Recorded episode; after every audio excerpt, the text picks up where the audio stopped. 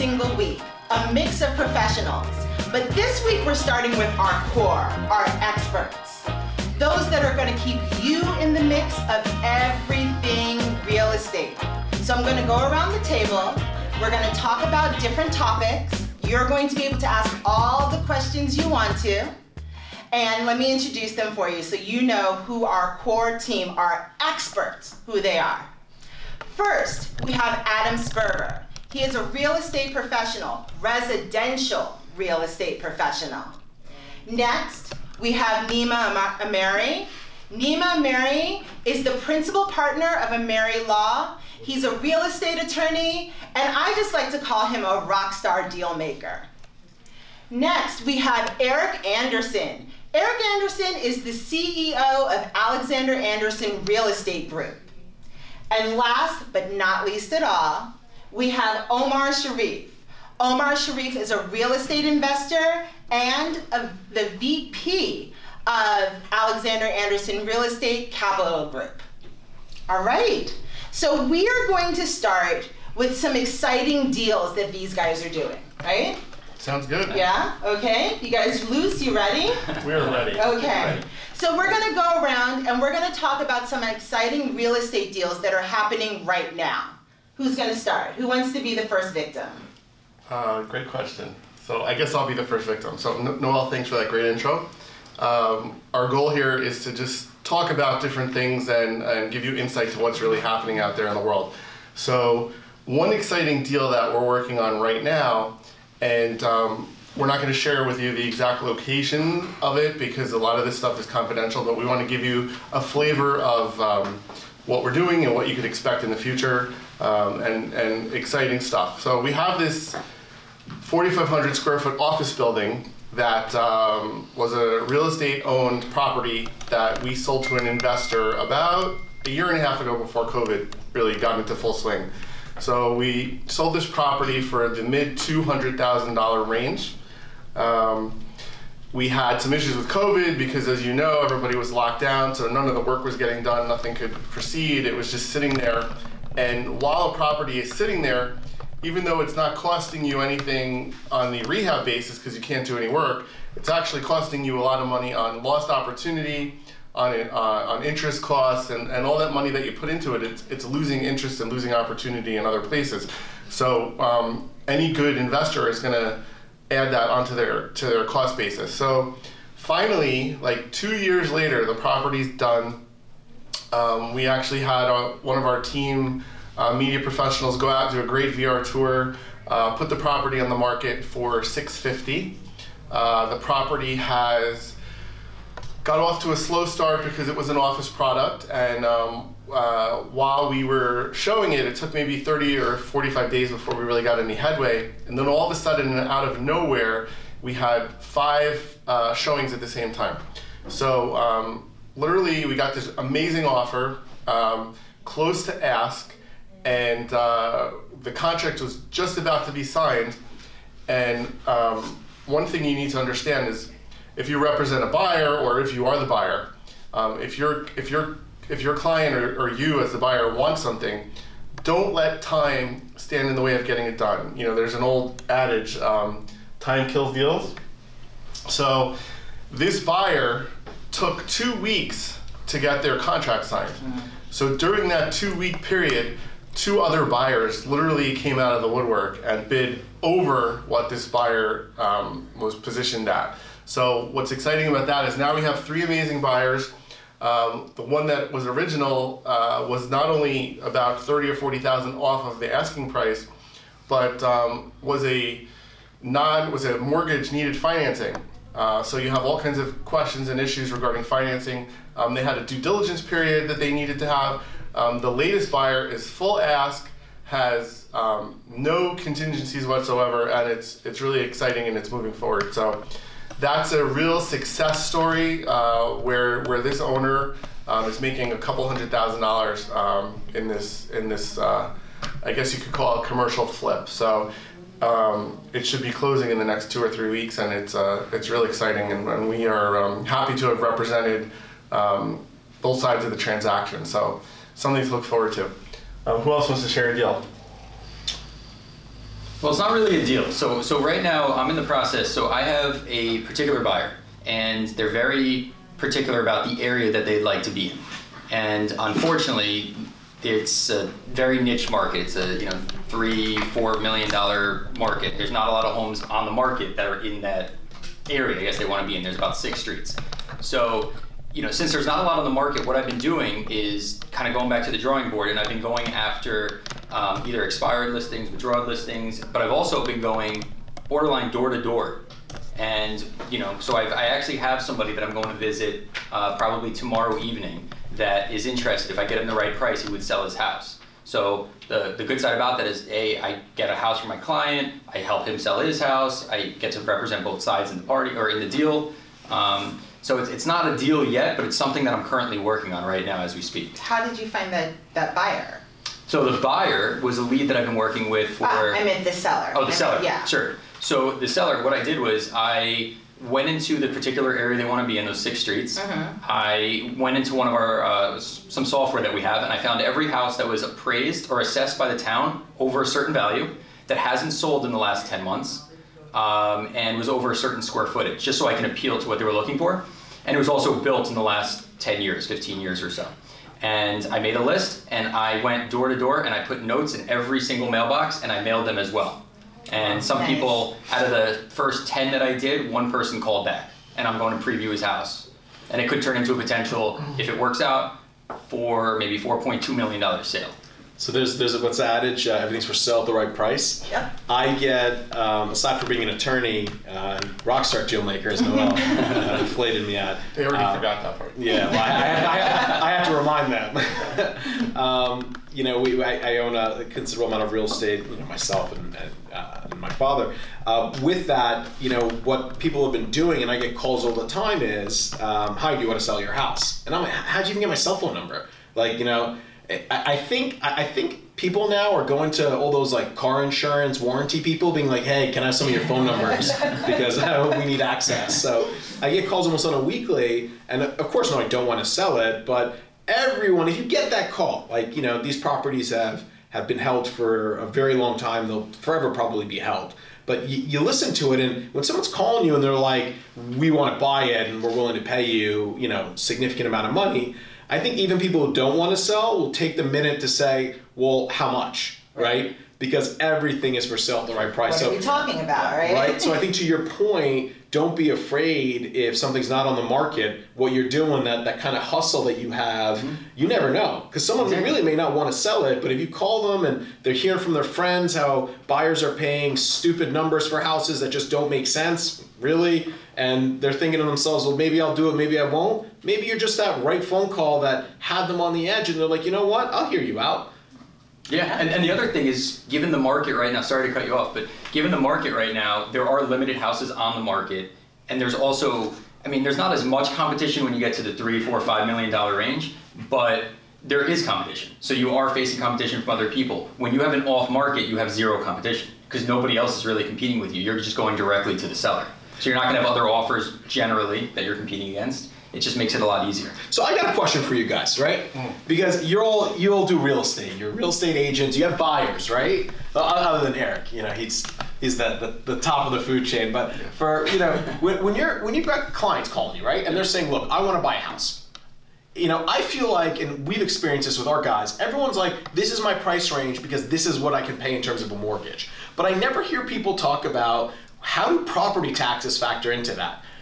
Right? Do you ever get that question? Because imagine how much more buying power you can have if you look at that, what the property taxes are. Because you could maybe buy a half a million dollar more house in a different town. I'll set you up. So Adam, Adam, this is a great question that you're asking because Adam literally just had a situation a week ago where he needed to go through this exercise. So why don't you tell So, us about it? so I have a particular buyer. Um, they were looking in a certain area where the taxes are significantly higher, maybe two and a half percent, two point six percent. Pretty much all of New Jersey. Pretty much all of New Jersey, except for about six towns.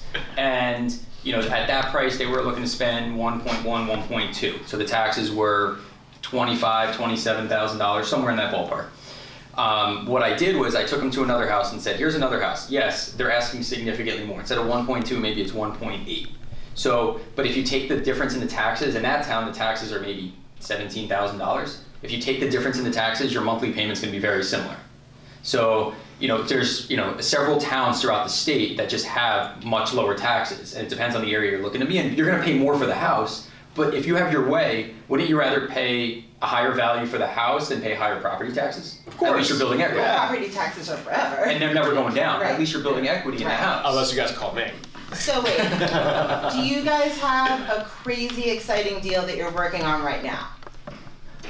I think every deal is crazy. The question is, is it exciting, right? In today's market, like everything is crazy. You put a shoe up for sale, and you have people calling you like bidding on it. But um, I mean, I've got a deal right now, uh, and the the issue is the buyer is a seasoned investor. I mean, the guy knows his stuff, does the does this for a living, right? Um, and a lot of you guys are. You, I'm sure a lot of you guys got interested in doing real estate because somewhere in the back of your mind you're hearing about um, buying, fixing, reselling. You know, and Omar would really be able to talk a lot about that department. But um, you know what he what he didn't fully account for was the septic because it had a septic, right? So a lot of people look at it and say, okay, there's a septic. And they look to see if there isn't a septic, then there's a problem. You have to put one in because the law changed and you can't sell a house without a septic system, uh, assuming that you have a septic system, you're not a, you're not a sewer. But you know, in, in this scenario, there was a septic, so he's like, okay, it's fine. Turns out that there was an issue with that septic and it does need to be replaced. And what cost 18 grand five years ago is now a $30,000 job in today's market, which is a significant adjustment in a flip property or resale property or whatever term you guys want to use for it today. So it's well, it's not exciting, it's interesting because it now threw a major wrench into what otherwise was a great transaction.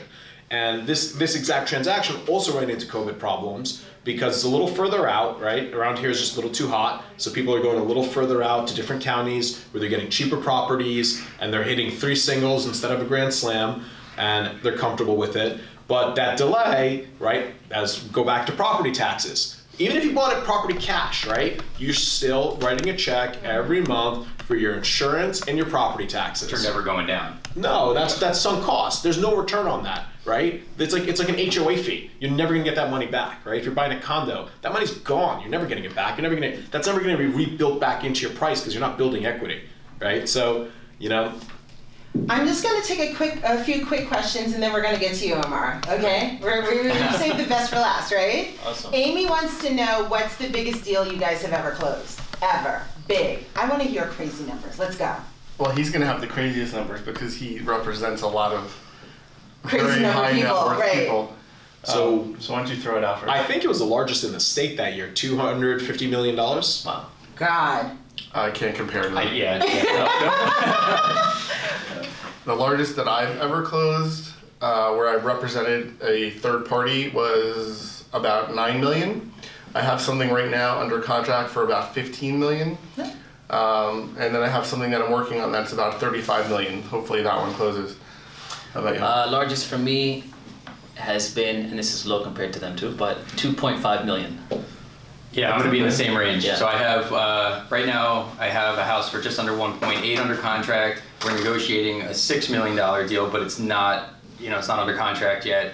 But then I, you know, we have buyers ranging from two million to four million, depending on the town too. Sure. And who, who asked that question? It was Amy. Amy, just so you understand, from a real estate perspective, as a as a broker, um, everybody thinks their commissions range from like four to six percent. The higher that number gets, the smaller your commission number gets. So if you're doing a thirty-five million dollar transaction, you may be getting like a flat fee of like five hundred thousand dollars.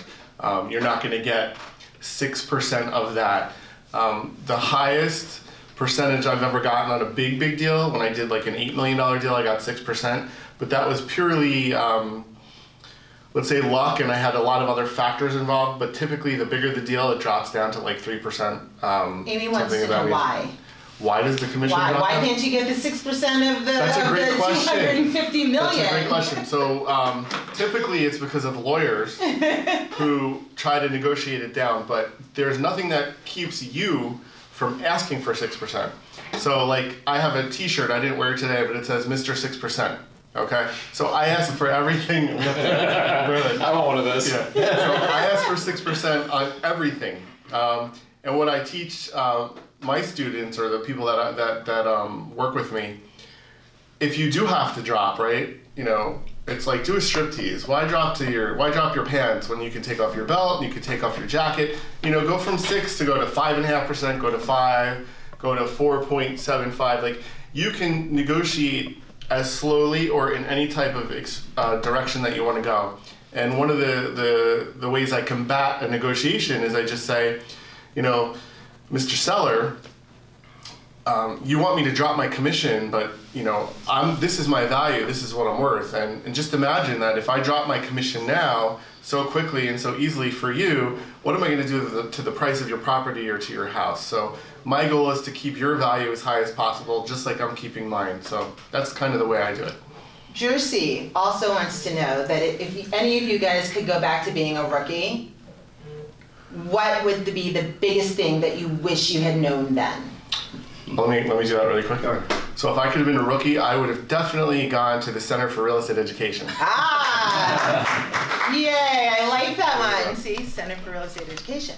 Right. So I, Uh, I have an interesting answer to that one yeah. actually. Guys, being a rookie and not knowing stuff is kind of what gets you to where you end up uh, today, right? So um, knowledge is power, right? So when you meet people who have more experience with you in the field, maybe you're smarter, maybe you're quicker, maybe you're younger, but you can't learn experience. So take in as much of it as you can. And as a rookie, don't feel like you need to know everything. Just try, make mistakes. Like I wouldn't change a thing from when I was a rookie to today. I did everything I needed to do. I jumped into every deep end I found. I rolled the dice as much as I possibly could, and I got here today.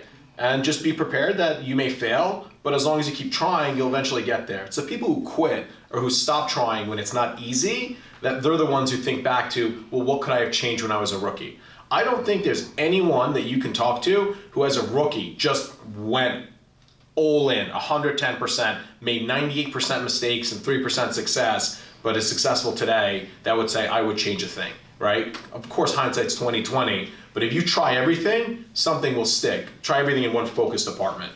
And, and on that note, yeah, it's also don't be afraid to try new things and think outside the box. So, you know, like I was saying, looking for the off market properties, everybody goes on the MLS and they look on the MLS and they wait for a house to hit on the MLS. But why not go after, like I said, expireds, withdrawn listings, or people that haven't sold their property in 20 years? Not only can you represent both sides, but you can find the right house for your client, you go above and beyond. So don't be afraid to to think outside the box and find a different way. You know, if you're trying to go after a if you're a, a realtor and you're trying to go after a for sale by owner or you're trying to go after something like that, they get a thousand phone calls a day from other realtors just like you. You have to find a different way to get in front of them. And that could be, you know, door knocking on a Sunday. That could there's so many different avenues to go about, you know, getting in front of them that's going to set you apart from everybody else. Yeah, I don't buy anything that's on the MLS. Yeah, Omar. If it's on the MLS, it's already overpriced. And it's too late, yeah. As an Yeah. investment, it's too late. As an investor, guys, don't don't get me wrong. Don't go to all your buyers and be like, no, no, you don't buy anything on the MLS. Let me let me work really hard and find you an off-market steal, right? Um, Yeah. You know, you, you, the MLS is where people trade properties, but in the limited instance of being in the mix, and that's what the mix is all about, right? Giving you that inside ingredients that make the cake. These are the stuff that we tell you if you you know when you get to Are you in the mix? Am I in the mix? Guess we'll find out next We're episode. in I, I think we're all in the mix right So here. I just want to add, um, Nima made a great point. As far as being a rookie again, I probably wouldn't change much either because when I was a rookie, my expectations were set. I knew I was beginning and I was trying everything I could. So I didn't stick to one thing and hoped and hoped it would work and whatnot. I moved from one thing to another, and that gave me experience in being an agent, getting into investing, working with investors, rentals. So I would recommend, just like he said, try everything and expect, you know, there's a sharp learning curve in real estate, but once you get the basics, you get the snowball going, it's gonna compound into a lot of bigger deals and great results. Well, I have one thing I would have changed because that was the question, right? Yeah. What I would have changed is I would have started earlier, and I would have tried to find a mentor. Um, it took me a while to even learn about real estate because I happened to be in a different career path, and real estate was a hobby for me. Um, and then it took me until I was like 28 to go all in. So um, I have a 14 year old son almost, and I am like pushing him hard um, to get into real estate at an early age because I think it's really the best market out there just for, for so many different reasons. And guys, remember, I mean, this is like an old rap quote. 50 Cent said it. I got pennies for my thoughts, now I'm rich. means he had a lot of thoughts. It's great. Love that quote. Um, also, what Eric just said, as far as finding a mentor, I tried to find a mentor when I first started. Easier said than done. I'm trying to think of Um, I found people who I could work with, but to find an ideal mentor, which is what a lot, a lot of people look for when they begin, it may not exist. So just continue working and doing what you have to until you find someone that you can learn with or work with. And you can change mentors. So Yeah. you can kind of like take what you can get. You know, it's like when you're hungry, you just eat whatever, and then as you get more experience, you know what better foods to go after. Um, I had a mentor who was extremely selfish. Once I first found a mentor, um, he was a, an old guy, extremely selfish, liked to, um, we're not supposed to curse here, so liked to screw with me.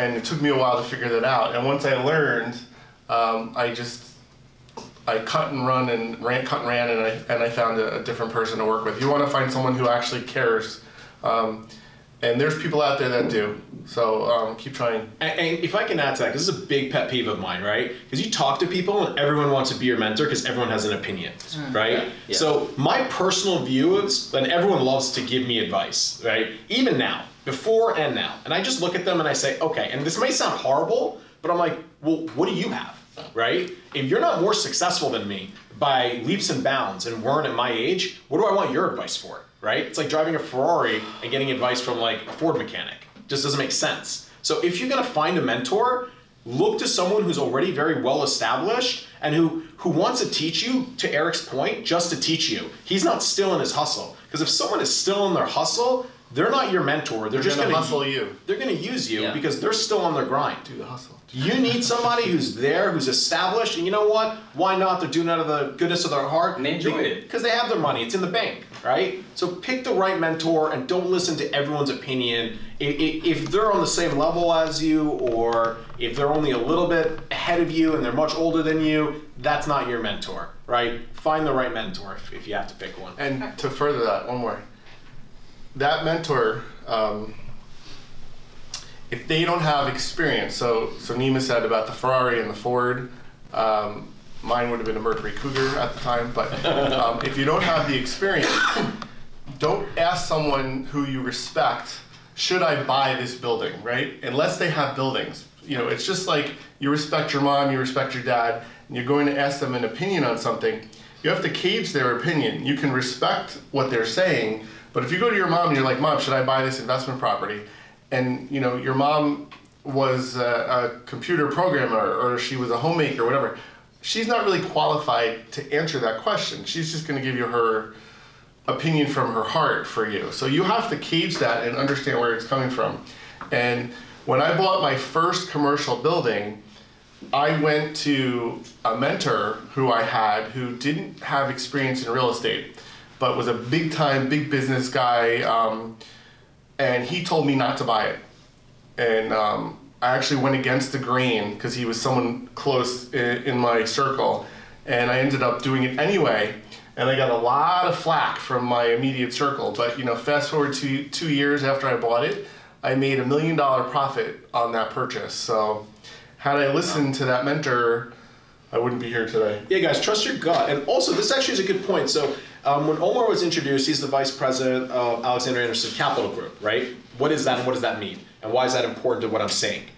A lot of you guys want to get into the game, right? But the numbers we're talking about, it took a lot of $200,000 deals to get there, Yeah. right? And you know, even for you guys, look, a $200,000 deal may be a lot, and you may not be ready, and you may not have necessarily a mentor. You know who else is your best mentor? A business partner who's also making money in the deal. Yes. Because at that point, it has nothing to do with you. They're out there, they have the experience, they want to make money themselves, so you're just going to make money with them. And that's how you can also get a mentor without just wanting to do it for free. And that's why you should look to things like these capital groups that Omar's the vice president of. Because maybe you drop in a couple bucks, you have 100,000, 200,000 to your life savings, 50,000, right? But you want to stick it into a capital group, right? And there's many capital groups out there. You want to put it into a capital group and then let them do the investing and you sit back, you show up to the meetings, you look at the docs, you learn, you ask questions, because now they're obligated to give you all the information. You're on the inside of a deal, but you're not first chair, you're second chair. And you're letting the guy with experience be first chair. And after you do that a couple times, maybe now you'll learn or you'll have the confidence to do a deal on your own. So don't think you have to just jump into the deep end. There's things like capital groups that allow you to slowly walk in the pool and watch others Well, swim. Now that we're talking about Omar and the Capital Group, give us your crazy exciting deal. Um, so the deal I was thinking of, I recently closed on a three-unit building, two residentials, commercial on the storefront, uh, retail ground ground floor, and we bought it based on the numbers, amazing numbers, location's great, but we realized that um, the utilities are shared. So there's one furnace that heats the entire building. We knew this going in. It's not a big deal. We accepted it. Uh, but what I'm dealing with right now, just part of the game, is when the bottom unit is heated, the top unit is cold, and we haven't figured out the balance yet, and it's a big capital expense that we have to account for. So after this wonderful podcast, I'm gonna head over there and work on that, but that's my flavor of the moment in real estate. Go 1980s Pluttle insulation. Heat rises. That's exactly what I want. Yeah. So they, the, the previous seller said heat rises. I'm like, that's great, but there's ceilings. You know, the first floor turns 90 degrees, the There's second a floor. door in between. Exactly. So it- it's not an ideal fix. We have tenants up there. We obviously want them to be warm during winter. Walk around drilling holes in the corners of each room. Yeah, yeah, right. These are all jokes, by the way. We're just laughing. Don't- Don't, please don't do this. Don't We're Don't not trying this this at at home, home. folks. Yeah. Can't you just, be can't you just. Yeah. can't you just buy them heating blankets? Heating blankets, heaters. That's Standalone yeah, heaters, If right? only that worked, right? Well, yeah. Tamara wants to know. gifts. Tamara wants to know what is uh, the biggest mistake that you've made that you have or maybe have not come back from. Ooh, have not. I think, I think if, if if none of us none came came back back from from the the same Yeah, yeah, yeah, yeah, right. yeah. And And listen, listen, that's, actually a loaded question because, because everyone can come back from a mistake. The only reason you don't come back from a mistake is because you gave up. Yes. So there should never be a scenario where you can't come back from a mistake. Great point. Um, but I you want to add to that though. There There are are, some some deals deals where you can lose 150, 250 grand, and it's, and it's gonna take you some time to get back. So you you want to avoid those mistakes. Yeah. Yeah. So is that your biggest? 250? You know, it could have been. I, I, no, so. my, my, I'll give you guys a story. My biggest mistake personally was I invested in a coffee shop. I'm not a restaurateur. I don't care. but Eric's laughing because he knows about this. And I would frequent there all the time. And the lady's a nice lady and just constantly kept asking me to invest, invest. They wanted to make it into a restaurant, right? Um, almost like halfway annoyed me to the point where I stroke I stroked a check for like just say 25 grand, right? Um, and even though, even though I'm a lawyer, I didn't do the due diligence. Um, I, am not, a restaurant guy. I, know law. I know, real estate. I mean, I know, I know law, law, I but know coffee. yeah, Yeah, I, I know, I know, I know coffee coffee that I like to to drink, right? So, so I would say my biggest mistake is getting involved in a business that I knew nothing about. Because not only apparently did I not get equity in the business because they sold it to someone else after they took a vacation and bought a Benz, but it took me a lawsuit to get my money back, and they still felt like they didn't owe it back to me. So, while for me it wasn't a it wasn't a major mistake. Like I lost 25 grand, whatever. I got it back later with a discount. It is what it is. That could be a significant amount of money for someone. Um, and the, the, the moral of that story is the biggest mistake you can make is trying to be a jack of all trades. Find something you know, focus on that, and give it your attention, and you'll succeed. And maybe you won't succeed, but if you lose, it'll be the cost of doing business, and you'll learn. And that that knowledge you get has intrinsic value, right? So if you buy a house and maybe you don't make money on it, right? You lose a couple bucks, you, you lose 10, 15 grand. What you learn in that process, as long as you're actively a participant, is what you gain from that deal. So consider it like if you guys went to college, you paid more per credit than you would losing 15 grand on a real estate deal. You have to look at it that way. The knowledge you got from that, so it doesn't happen to you again, is worth four times the amount you lost. So don't worry about winning and losing. You know, as long as you have a plan, you stick to your numbers, and those numbers maybe don't always pan out. I've never done a deal, by the way, ever, ever, ever, ever, where my numbers have panned out. It's never happened. Is that the same with everyone? That's scary. No, my numbers are always perfect. My, my numbers work. No, I'm always 15% to 20% true, different. it varies, If you sure. guys do a budget at the beginning of a deal and you hit that, I'm gonna give you all my money. Okay. Unless there's no heat on the second floor. well, I, well, I represent the capital group. so Yeah, there we go. There's always a variable, and you have to build in. If you do that budget in the beginning and you're running on the dollar, that's not a successful project. You need to have room in there where you're going to have a 10 to 15% margin of error, and you have to be prepared that you can hit something catastrophic, and that could really cause you to have to invest substantial capital. You need to be prepared to do that because there's nothing worse than being three quarters into a deal. You're fully tied up with all of your capital. Something big happens, and you should otherwise be able to deal with it, but you can't because you've stretched yourself too thin and you have no additional capital sources. And that little thing snowballs. Because every week that your project is delayed because you can't address that issue in that moment is more interest you're paying, especially if you have hard money, is more debt that's being accumulated. There's more taxes being due. You're low. You're slower to the market. You're right. You can miss the market. All those things can cost a lot more than you anticipate or think. So be properly capitalized, or else look to capital groups until you can write the checks. So let me wait. Can I just add two things to that? Do you have a big You're the mistake? boss. Add two things and then give us your big mistake. I don't ever make mistakes, but um, that's my first mistake. So first thing is, um, yes, I do have a mistake, but um, know your if you're going to go into a partnership, know your partner. So um, I've had a couple partnerships in life, um, aside from my marriage, uh, which is a partnership as well. Um, For life. For life, we're going to be 20 years. So the Harry Winston's coming next year. Thank you. Hey. Think of all the deals you have to close for Harry Winston.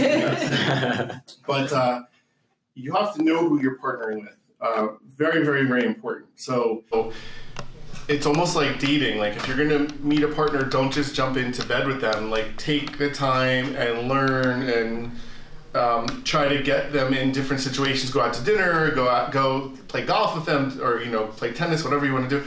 Get them in different situations where you can actually learn who they are as a person. Because uh, as black and white as something can be on be on paper, the partner is, their partnership is really with the person. And if they have shitty morals or if they're just uh, not an honest person you may not see that in the black and white numbers. And um, i'm a super super super trusting and open person. And because of that uh, i've been burnt a couple times. And um, That's what he has me for. it's taken me years um, to get to a point where I can, you know, really feel comfortable um, with my decisions on, on people because my first my first thing is always to be trusting and, and to, to love everybody. But um, so just be careful with that. But don't become cynical where you don't do anything. So you have to balance it. Um, and then the second point that I wanted to just quickly make is um, Nima, I have a coffee shop for you. Hard pass. Unless I have no partners. And you know what I actually just thought of when you were talking? Imagine an app like Tinder for business. Like need a partner, swipe right, don't like that person, just swipe gave it left. You just gave it to We have that. everyone out there in TV Yeah, land. ignore that. Whoever wants to Hey guys, now you're in the mix. that was it, too. Adam, big Yeah. mistake.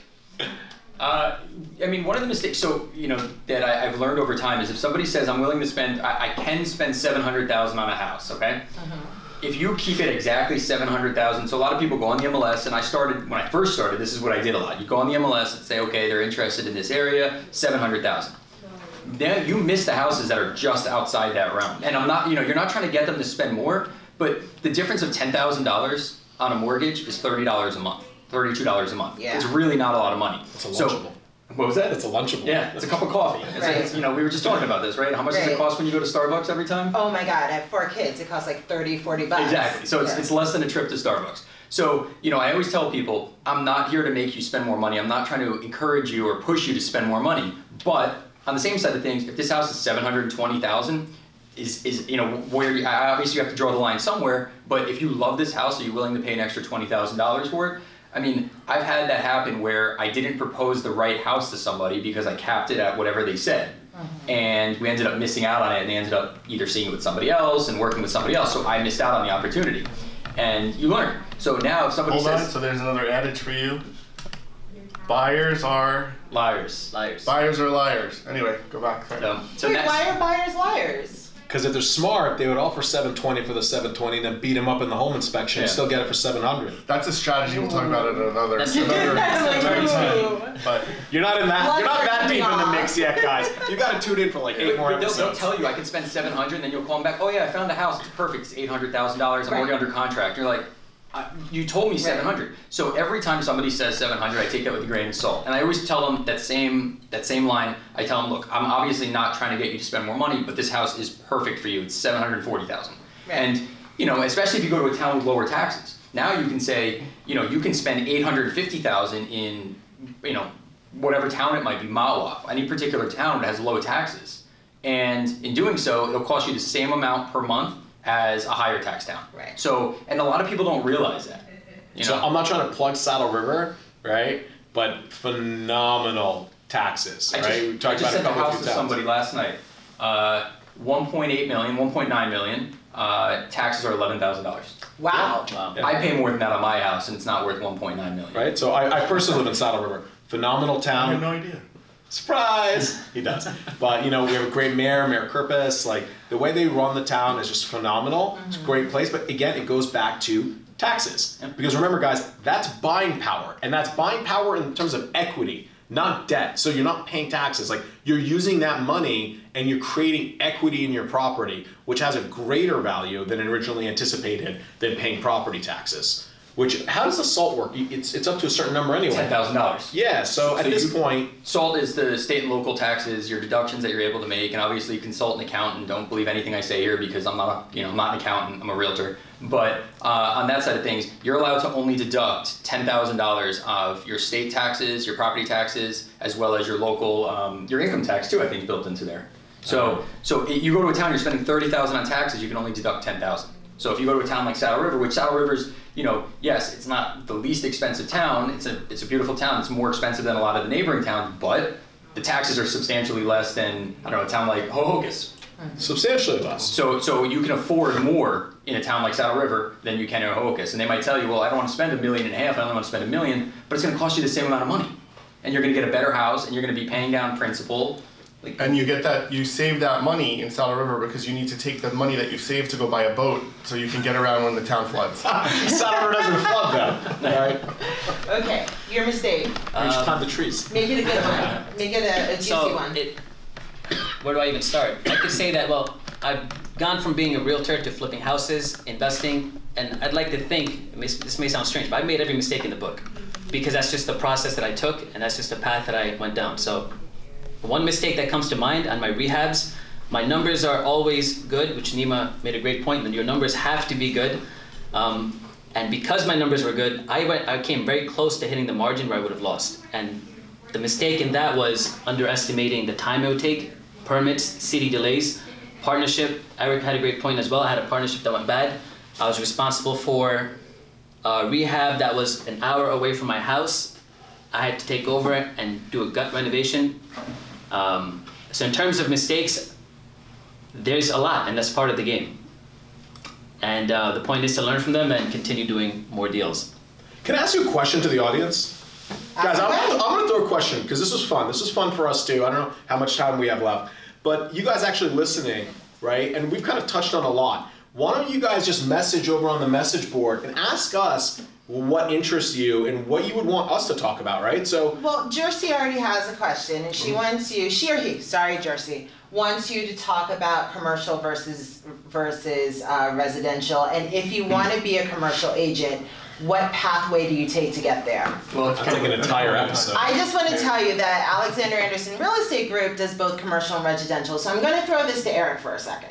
But can I just say something quickly before you even start? This is No. something that you told me. I'm going anyway. and that's how you know he's El Jefe. Uh, when, when I first started here, you know, when I first started here and I was toying around with commercial versus residential, and you can do both. But when I was first toying around with both of them, you said that the good thing about commercial is it's typically nine to six or you know whatever it might be. It's typically regular business hours. Residential, you're on call 24 hours a day. I answer messages at you know 11 o'clock at night, Saturdays, Sundays. So you know I'm not I'm not complaining about it, but it's just a completely different animal with regards to that with your timing. Uh, you know, nobody, not a lot of people want to see a house at nine o'clock in the morning. They typically want to see it at seven o'clock at night when they get off of work. You're like a doctor in residential because you're always on call with everything. Um, I started in residential. I think it's an easier point of entry. Um, I always think that having a broad knowledge base of trying everything when you first get started is great because it gives you the exposure to what's out there. Typically, smaller residential deals close faster than commercial deals. Uh, however, commercial deals tend to have bigger paydays when you get into the bigger commercial properties. Uh, let's say you're selling a warehouse for five million dollars, you're going to get a bigger check than if you're selling a house for a million or a million and a half. What I liked personally about commercial is I'm like a business person, let's say.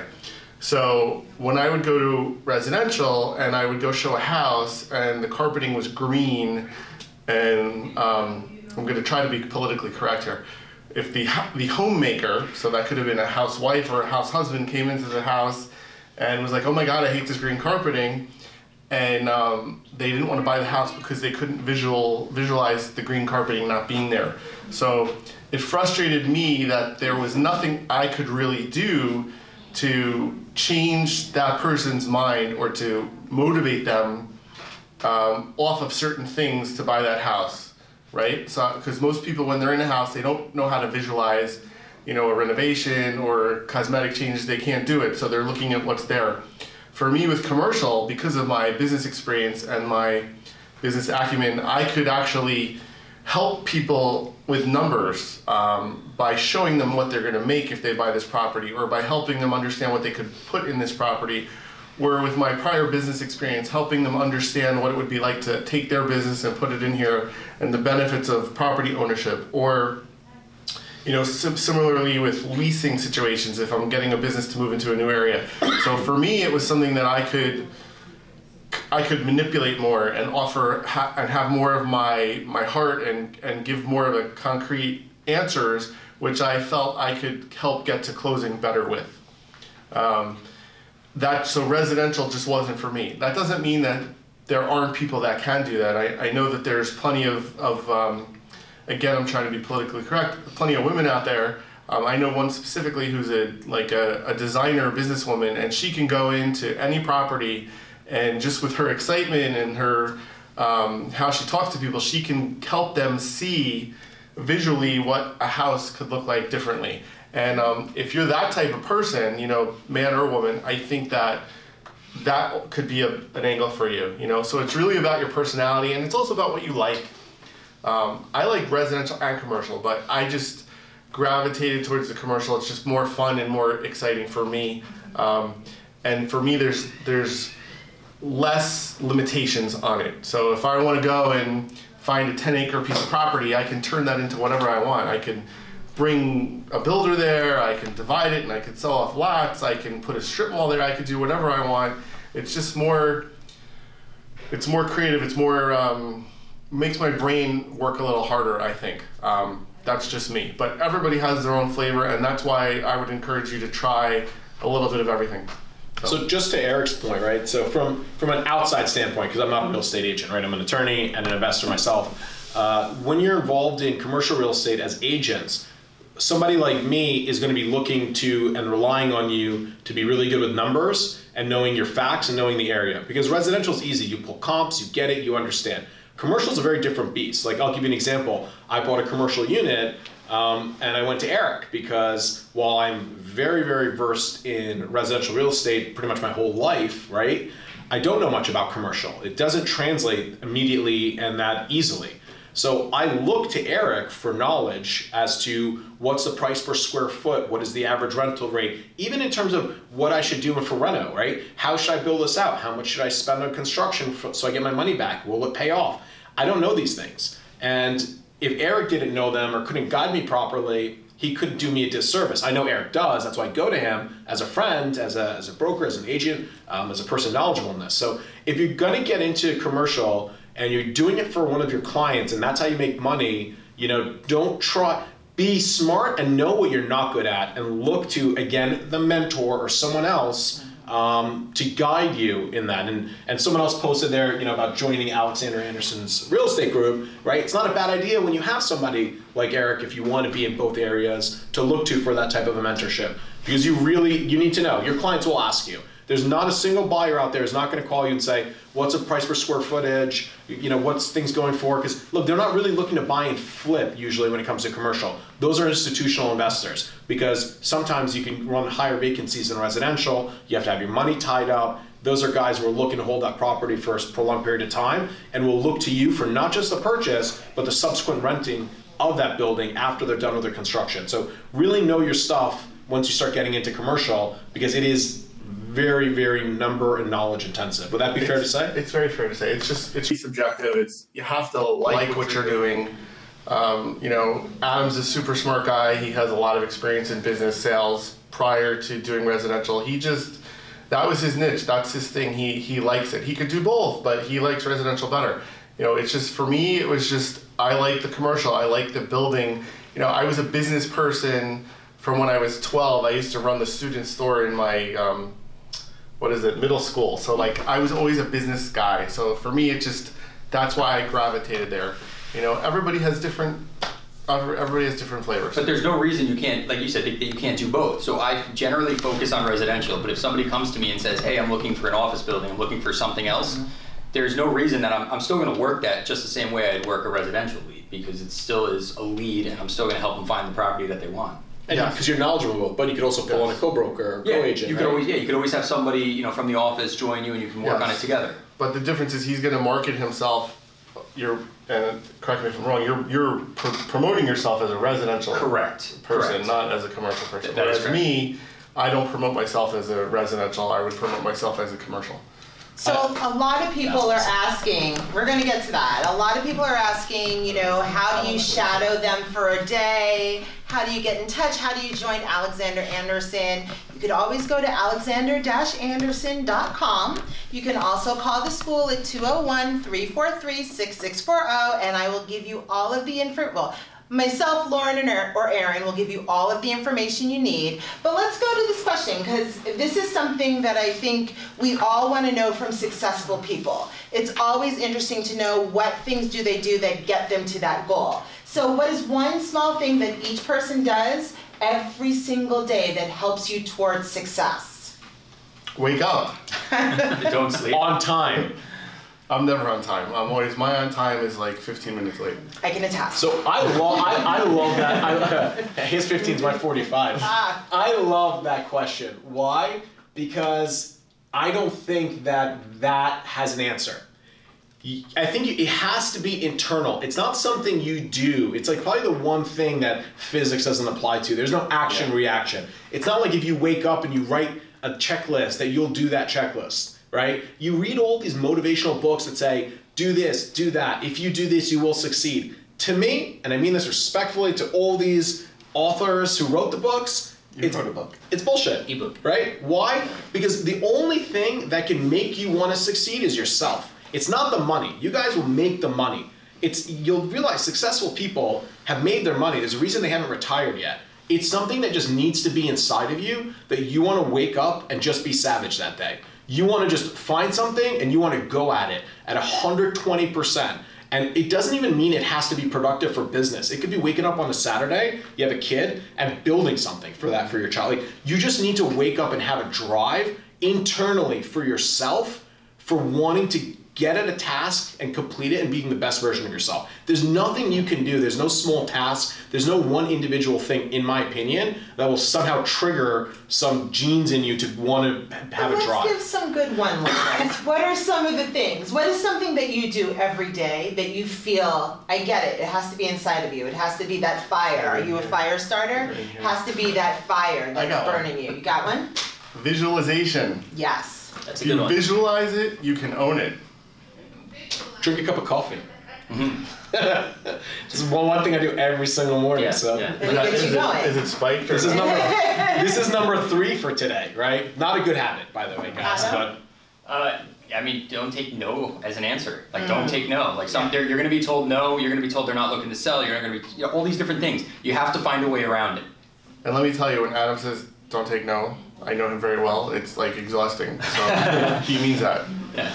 Um, so just to add to Nima's comment, which was great, um, I agree that there's no small thing that's consistent, and but what, what happens is as you start pursuing something that you believe in, you develop habits, and those habits turn into those small things on a daily basis. So for me, it's waking up early. I love my mornings. I'll, I'll decide whether or not it's worth going out at night if it beats what I can do in the morning. That's my decision making at this point. um, here's some basic numbers to that, right, Yeah. guys? Just do the math, right? So you figure you have five business days a week, five business days. Assuming you're not working Saturday and Sunday, which you should if you want to be successful, because no one successful doesn't work on the weekend. Sorry. Um, at five days a week, if you normally wake up at 8 a.m. to get to work at 9, right? And you choose to wake up at 6:30 instead, right? That gives you an hour and a half more a day. Multiply that by five days. What do you have? You have 7.5 hours, right? Assuming my math is right. Okay. 6.5 hours. yeah. Yeah, right? So that's another full day of productivity you just added to your schedule from merely waking up an hour and a half earlier. And the only reason you're not waking up an hour and a half earlier is because you either go to bed too late, right? Or you're just being lazy and you don't want to wake up earlier. Or you're so, tired. But you can be tired and wake up and still grind. Yeah. I mean, who's successful? Well, you're only successful when you're not tired and well rested. I don't get a massage every morning before I get into the office. Relax, cucumbers you on my just eyes. told us you're grinding every morning. Yeah, I'm, I'm so grumpy in the mornings, right? Because I'm just like at 200 miles an hour. But that's a reality. And then, guys, work on Saturdays. Put in four hours every Saturday, right? There's 52 weeks a year, right? Which means you can have 52 hypothetical Saturdays. At four hours, you're adding 208 hours to your year on top of the person to your I left and your to your quick right. math. All right, so I I was an engineer before I was a lawyer. Uh, uh, so, all right, 208 hours. Now, if you divide that out over the course of eight hours a day, I mean, you're talking about what, like 27 some odd, 26 extra days. Like, that's, a, that's an entire month of productivity you added just by working four hours a day on Saturdays. So, that means the guy to your right, you've worked one month a year more than him. You have a 13 month year. So, you know, everyone's saying, like, oh, I wish I had more time. You do have more time. You can have a 13 month year and imagine how much more money you'll make another month of income for four measly hours a week. So we're gonna wrap it up. I'm gonna say that I make sure that I have time to myself every day so I can be quiet. I talk a lot and I'm very perky and I'm very excitable. So I need to make sure every day that I have downtime and that I can be quiet and sort of just not block out everything else. But we're gonna wrap this up. Is that up. the hour when I call you that you don't answer? no, but I so, good luck with this one. Sundays is to pray to get a sip. you gotta do that too, guys. so we're gonna quickly go through, and I just want everyone to give a, a quick tip, a very quick tip that people can take with them this week. Something in your in your specialty. Starting with you. I would say um, when you start getting into doing deals, always do your due diligence. Before you buy, to get too excited about the deal, make sure the numbers make sense because if they don't, don't get involved. Think outside the box. Read every line. Don't think because you're not a lawyer or you're not someone mm-hmm. else that you shouldn't read the documents you sign. Usually, it's just in English. Just read it. You'll learn and you won't put yourself in a bad position. And, and mine is be responsive. I can't tell you how many people like I, you know, if you if I have a potential lead that contacts me, it could be two o'clock in the morning. If they text me or call me at two o'clock in the morning and I'm awake, I'm going to answer them. So on the residential end, especially, be responsive. I can't tell you how many people tell me that you know other people just don't get back to them. So just get back to them. Be as responsive as you can be. I don't care what you're doing. Just think of every lead as a potential sale, and it brings you closer to your goal. Awesome. So our goal, guys, is to do this every week. Maybe different topics. Maybe we'll add someone. This is our core team of experts. Um, and it's our job to keep you guys in the mix. It's our job to keep you here at the Center for Real Estate Education all in the know. So um, we will be back next Thursday. So if you want to spend your lunchtime with us, get your popcorn, come on up. Anything you want to say? We'll see you in the mix. Yes, we'll see you in the mix.